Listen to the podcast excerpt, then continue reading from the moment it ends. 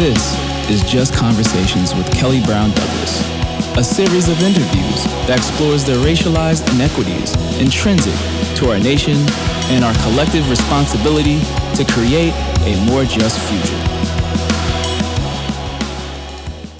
This conversation was recorded on Facebook Live on Friday, October 1st at 2:30 p.m. On this episode of Just Conversations, Dean Douglas speaks with Richard Rothstein, Distinguished Fellow of the Economic Policy Institute. Dean Douglas and Dr. Rothstein will discuss his book, The Color of Law, which outlines America's history of intentional state sanctioned segregation that produced unfair housing practices, the racial wealth gap, and continued discrimination against people of color in our nation. So I want to jump right into this conversation and begin about this issue of history. Here we are in a time when the discussion of how we tell our nation's story and live into our history is being contested and has become a source of division. Yet in your book, The Color of Law, you have said that, and I quote you, if young people are not taught an accurate account of how we come to be a segregated nation, then their generation will have little chance of doing a better job than the previous ones when it comes, indeed, to the issues of systemic structural, if not cultural racism and anti Blackness. The first step toward providing an accurate account of segregation is, in one sense, taking on the historical myths, uh, such as the myth that you take on of de facto segregation. Can you speak to this mythical reality of de facto segregation and why it's essential to break that myth if indeed we're going to be a racially just nation? Sure. We're a segregated society. I've lived in many metropolitan areas in this country. Everyone that I've lived in had clearly defined areas that are all white, mostly white, all black, mostly black. Most of us uh, think that's too bad that we live in such a segregated uh, country. But we've adopted a rationalization, an excuse, a myth, as you called it, that excuses us from doing anything about it. Of course, I say we think it's too bad. We hope the, that it'll evolve away from that. We think of various policies that might or might not ameliorate it a little bit. But the myth that we have is that this all happened naturally.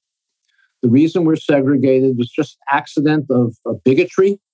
Private homeowners or, or landlords wouldn't sell to African Americans in white neighborhoods, or maybe uh, builders, uh, bankers, uh, real estate agents um, discriminated in how they carried out their purely private sector activities. Uh, people, we tell ourselves, just like to live with each other, the same race. We feel more comfortable that way. Uh, and that's why we're segregated. Or maybe it's just a, question of income differences. Uh, African Americans, on average, not all, but on average, have lower incomes than whites. And so Many African Americans can't afford to move to uh, higher opportunity neighborhoods. All these individual, bigoted, but private sector uh, activities, uh, self choice, economic differences is what's caused our racial segregation. Like I say, we said, tell ourselves that what happened by accident can only unhappen by accident. This is an utter myth. Of course, there was private bigotry. Of course, there are some people who choose to live in, in uh, uh, same race neighborhoods. Uh, of course, there are income differences. But the reason that we're such a segregated neighborhood is because of 20th century explicit federal, state, and local policies that ensured that African Americans and whites could not live near one another, and that ensured that that private bigotry would be expressed and not suppressed. Uh, that's a myth. Uh, the the uh, that that uh, it happened by accident. We call this de facto segregation something that just happened in fact, not in rule, law or regulation or policy. My book, The Color of Law, documents the federal, state, and local policies uh, that created this segregation, that sustained it, that reinforced it, and that uh, enabled and really promoted that private bigotry to flourish. And let me say the reason, let me add, the reason it's so important is because it was federal, state, and local policy, it's a constitutional violation. It's a civil rights violation. If state and local governments were doing it, it's a 14th Amendment violation. If uh, federal government was doing it, it was a Fifth Amendment violation. If any form of government was doing it, it was a 13th Amendment violation. And when we have a civil rights violation, we have an obligation, an obligation to undo it, to redress it. Simply hoping it will go away is a, uh, an abandonment of our constitutional responsibilities as citizens of this country. So, knowing the history is essential because knowing the history establishes an obligation, not simply a wish uh, that segregation uh, is addressed. No, I so appreciate the way in which um, you make clear that uh, segregation uh, is not simply something that happened to happen, uh, but uh, was intentional on many levels of our government, but particularly our federal government through, and you go through uh, quite carefully, redlining uh, the uh, FHA laws, et cetera, and, and, even the GI Bill, which I remember from my uh, own father uh, and his brother. They just weren't able to take advantage uh, of the GI Bill as, as African Americans, as uh, many whites were able to do. One of the things that this has led to, and you uh, speak of again uh, so cogently in The Color of Law, is what many are talking about, and that is the wealth gap. And the way in which housing segregation obviously uh, is related to and leads to a generational wealth gap. But what I particularly uh, find insightful and illuminating is your book is the way in which you relate this generational wealth gap to what I have come to describe through reading your book as a generational choice gap. Uh, and so that as you trace it through one family, I believe it's the Stevensons, that the choices of one generation that are limited, even if they've made the best choices available to them, limit the choices for the next generation. Uh, can you speak to that? Sure. Uh, let me describe uh, how the wealth gap was created or reinforced and exacerbated in this country. In the post World War II period, and you referred to your father, a, I assume a veteran of World War II. Um, the Federal Housing Administration and Veterans Administration embarked on a program to suburbanize the entire white working class and middle class population, returning war veterans like your father, as well as others, to suburbanize them into single family homes in all white suburbs. This was a racially explicit program of the federal government at the time, we were not a suburban country. I know that's hard to imagine today, but at the time, middle class and working class families, white and black, were living in urban areas. They were living in urban areas because we were a manufacturing economy. Uh, the factories had to be located near deep water ports and railroad terminals to get their parts, ship their final products. And the banks, the other uh, service industries that service those manufacturing centers had to be located there too and the middle class and working class uh, workers who worked in these factories and other service industries had to be able to walk to work or take short streetcar rides. They didn't have automobiles. We were an urban country. As I say, the Federal Housing Administration and Veterans Administration embarked on a um, racially explicit policy to uh, suburbanize only, excuse me, the white population into single family homes in all white suburbs. Sorry. You mentioned um, uh, a family I describe in the book uh, that uh, African American family, um, the, um, the, head of the family, Frank Stevenson, uh, worked in a, a, Ford motor plant in a black neighborhood in, in Richmond, California.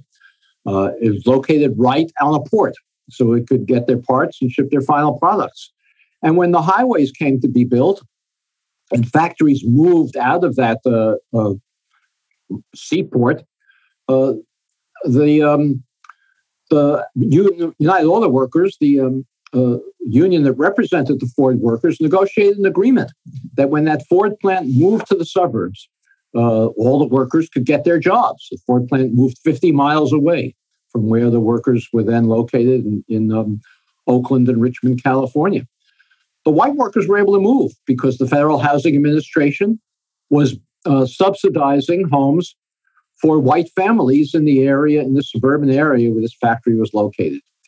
The African American family was prohibited from uh, moving to these suburban areas. Uh, the, the man I profiled, Mr. Stevenson, Frank Stevenson, was able to keep his job only by organizing a carpool of uh, seven workers. They bought a van and they drove this 50 miles uh, each way uh, to their um, jobs in order to keep their jobs. It was the only way they could do it. Most of the black workers couldn't keep their jobs in this situation.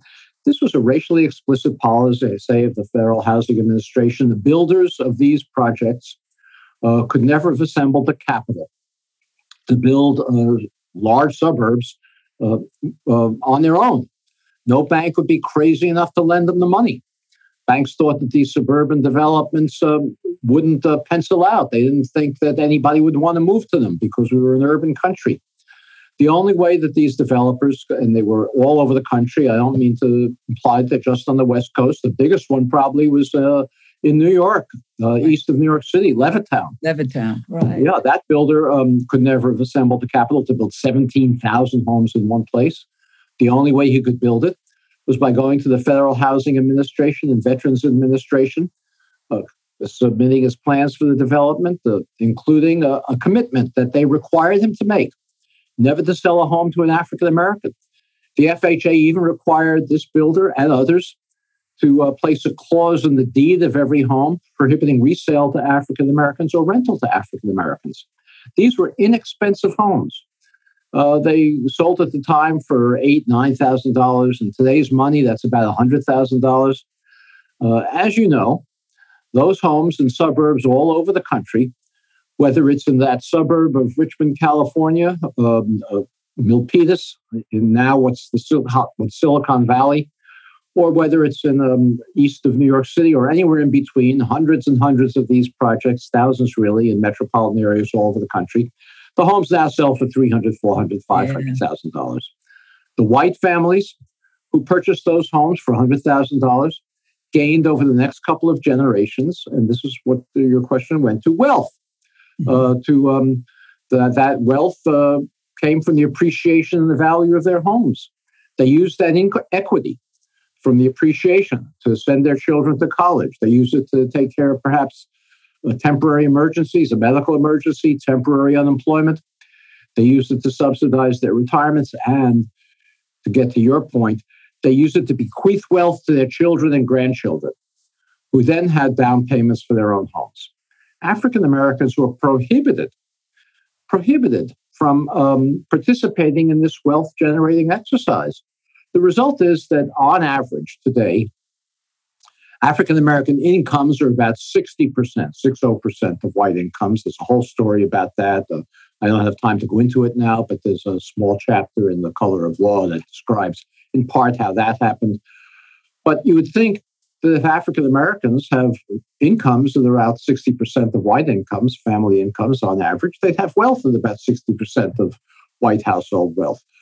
But the reality is that while there's a 60% income ratio, there's a 5% wealth ratio. African American households have 5% of the wealth that white households have. And that enormous disparity between a 60% income ratio and a 5% wealth ratio is entirely attributable to unconstitutional federal housing policy that was practiced in the um, uh, mid 20th century. And let me say, this was not the action in the FHA or VA of rogue bureaucrats who were uh, personally bigoted. They, they were, of course, but uh, this was written out in federal housing policy dating from the New Deal, dating from the Roosevelt administration. The underwriting manual that the Federal Housing Administration and Veterans Administration distributed to appraisers all over the country whose job it was to evaluate uh, the applications of builders to build these single family suburban subdivisions. The underwriting manual said you could not recommend for a federal bank guarantee a project that was going to include African Americans in a white project. The manual went so far as to say that you couldn't even recommend for a federal bank guarantee a project that was going to be all white. It was going to be located near where African Americans were living. Because, in the words of the manual, that would run the risk of infiltration by inharmonious racial groups. That's what the federal policy manual said. This notion of de facto segregation, this utter nonsense, There's no basis in reality to it whatsoever. Had that manual instead said you could not recommend for a federal bank guarantee any development that was not going to be non discriminatory, we would have integrated suburbs throughout this country. Uh, we would have uh, African American family wealth that was much closer to white family wealth, not entirely, because there is an income ratio, um, but much closer to white family wealth uh, than we have today. Um, of course, there was private bigotry on the part of these builders.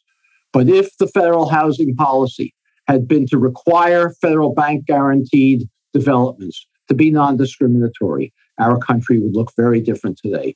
That's an unconstitutional policy that created these suburbs. It's an unconstitutional policy that created the wealth gap. And all of us as American citizens have an obligation to remedy it because it's a violation of constitutional rights.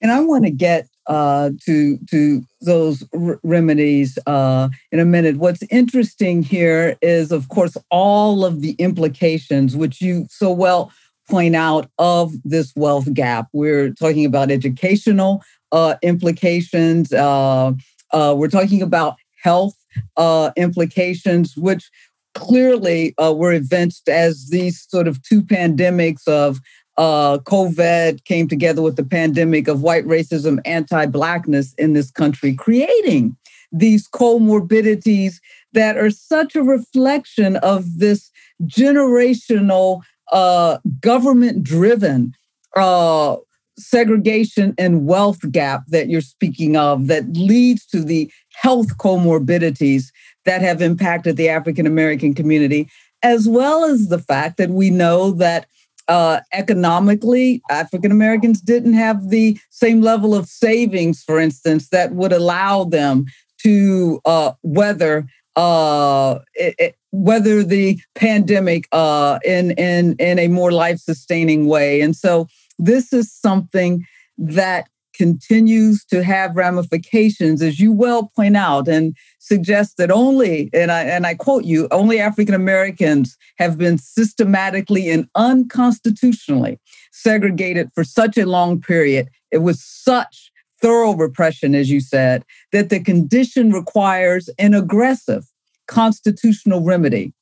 You use the word remedy as opposed to reparations. I want to ask why and what might those remedies be? Well, the term reparations is misunderstood by most people, and so I don't use it because uh, I don't want to use a term that is misunderstood by most people. I want to explain this to most people so that they can participate in a new civil rights movement that can redress segregation, that can enact remedies. Most people, they hear the term reparations, they think it's a single monetary payment to the current generation of African Americans. Even if that happened, which is inconceivable, it would be a token monetary payment. It would not be enough to, uh, uh, you know, we're talking, I just talked about the wealth gap. It's the difference between a $100,000 and $500,000 and the gain of wealth from home ownership. No reparations program is ever going to be of that magnitude. Um, so, what I talk about is remedies because there are many, many policies that we should be following, racially explicit policies not dancing around the, the, the term. Um, we have a constitutional obligation uh, to remedy uh, the, the segregation of African Americans, and we need racial explicit policies to redress it. Uh, I know we don't have much time, but let me just say this. Um, in the 1850s, a period when we were as racially divided as we are today, um, the Supreme Court uh, issued a decision that um, misrepresented the history of uh, uh, African American um, subjugation. Uh, it claimed, it was called the Dred Scott decision. Uh, it claimed that African Americans had no right to citizenship because uh, uh, when the Constitution was adopted, there were no African American citizens. This was other nonsense. It's similar to the nonsense that's being spouted by the Supreme Court today.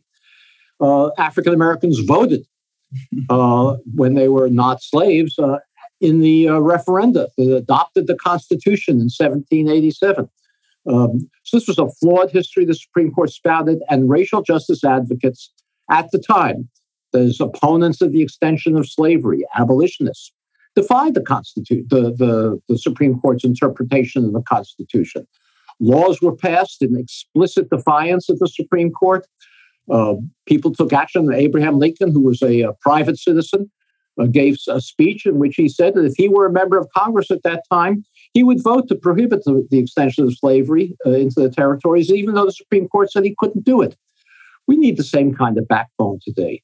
In 2007, the thing that stimulated me to start this book, yeah, the Supreme ask. Court issued a decision in which it promoted this de facto nonsense. It prohibited the school districts of Louisville and Seattle from enacting very token desegregation plans uh, on the basis of the fact that the cities of Louisville and Seattle were segregated de facto without any government participation. It was a totally fictional history that, that uh, the Supreme Court recounted. The, the controlling decision opinion was written by Chief Justice John Roberts. Uh, the, the, city, the districts of Louisville and Seattle the, were, were um, told to stop their very trivial desegregation programs if the superintendents of the school districts of Louisville and Seattle had the backbone that racial justice advocates had in the 1850s, they would have continued their program in defiance of the Supreme Court. And we need to enact many, many more remedies that uh, defy the Supreme Court, racially explicit mem- remedies, because we're never going to uh, redress the segregation that we've created without uh, being as explicit in reforming it as we were in creating it. You are talking about a history in this country that many in this country don't want to hear. A history that will help us to cross the divides and become the nation, as Lincoln said, that lives into its better angels. But we are in a period of time when history itself and the way in which we tell it has become one of the most divisive issues in this country. How, Richard, if I may, do we lead across the differences? How do you lead across the differences? So, to find, as you say, some common understanding of our history that will indeed allow us to redress the kind of racial inequities and inequalities that have prevented us from being the democracy we claim to be? Well, uh, I disagree with one thing you said. I think people want to hear this history. They are surprised when they hear it. Hmm. They are surprised when they read it. They say, I didn't learn this in school. How come? Uh, one of the first things that racial justice advocates could should do new civil rights groups that are created in communities all over the country. One of the first things they should do is conduct a campaign to reform their school district's curriculum so that it teaches this history accurately. Um, th- there's no reason why that can't be done. I'm working with a, a, group of national civil rights leaders to create something we call a new movement to redress racial segregation, uh, residential segregation um, we uh, uh, have a curriculum unit that can be used, and it's being used by some 70,000 teachers around the country now, uh, but not uh, adopted by many school districts. Uh, there are many other uh, correct and good um, curriculum units as well that teach this history accurately. The 1619 Project has material along these lines. So people want to hear this. they have been um, they're angered by the fact that they were lied to in school uh, when they uh, were taught the history of segregation. In the course of my book, The Color of Law, and I report on this, I looked at all the textbooks that are commonly used now to teach American history. They all promote this nonsense of de facto segregation.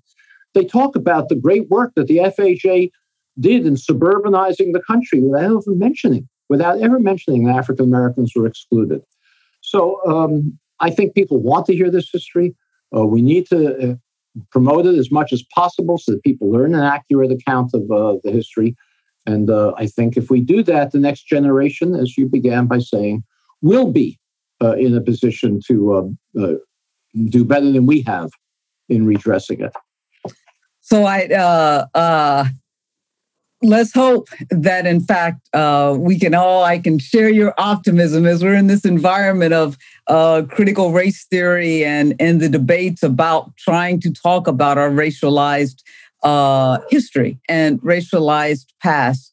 So if we can get beyond that and begin to really sit with who we are and who we want to be and bring some of these remedies to bear. What, from your vantage point, then, would a just society look like?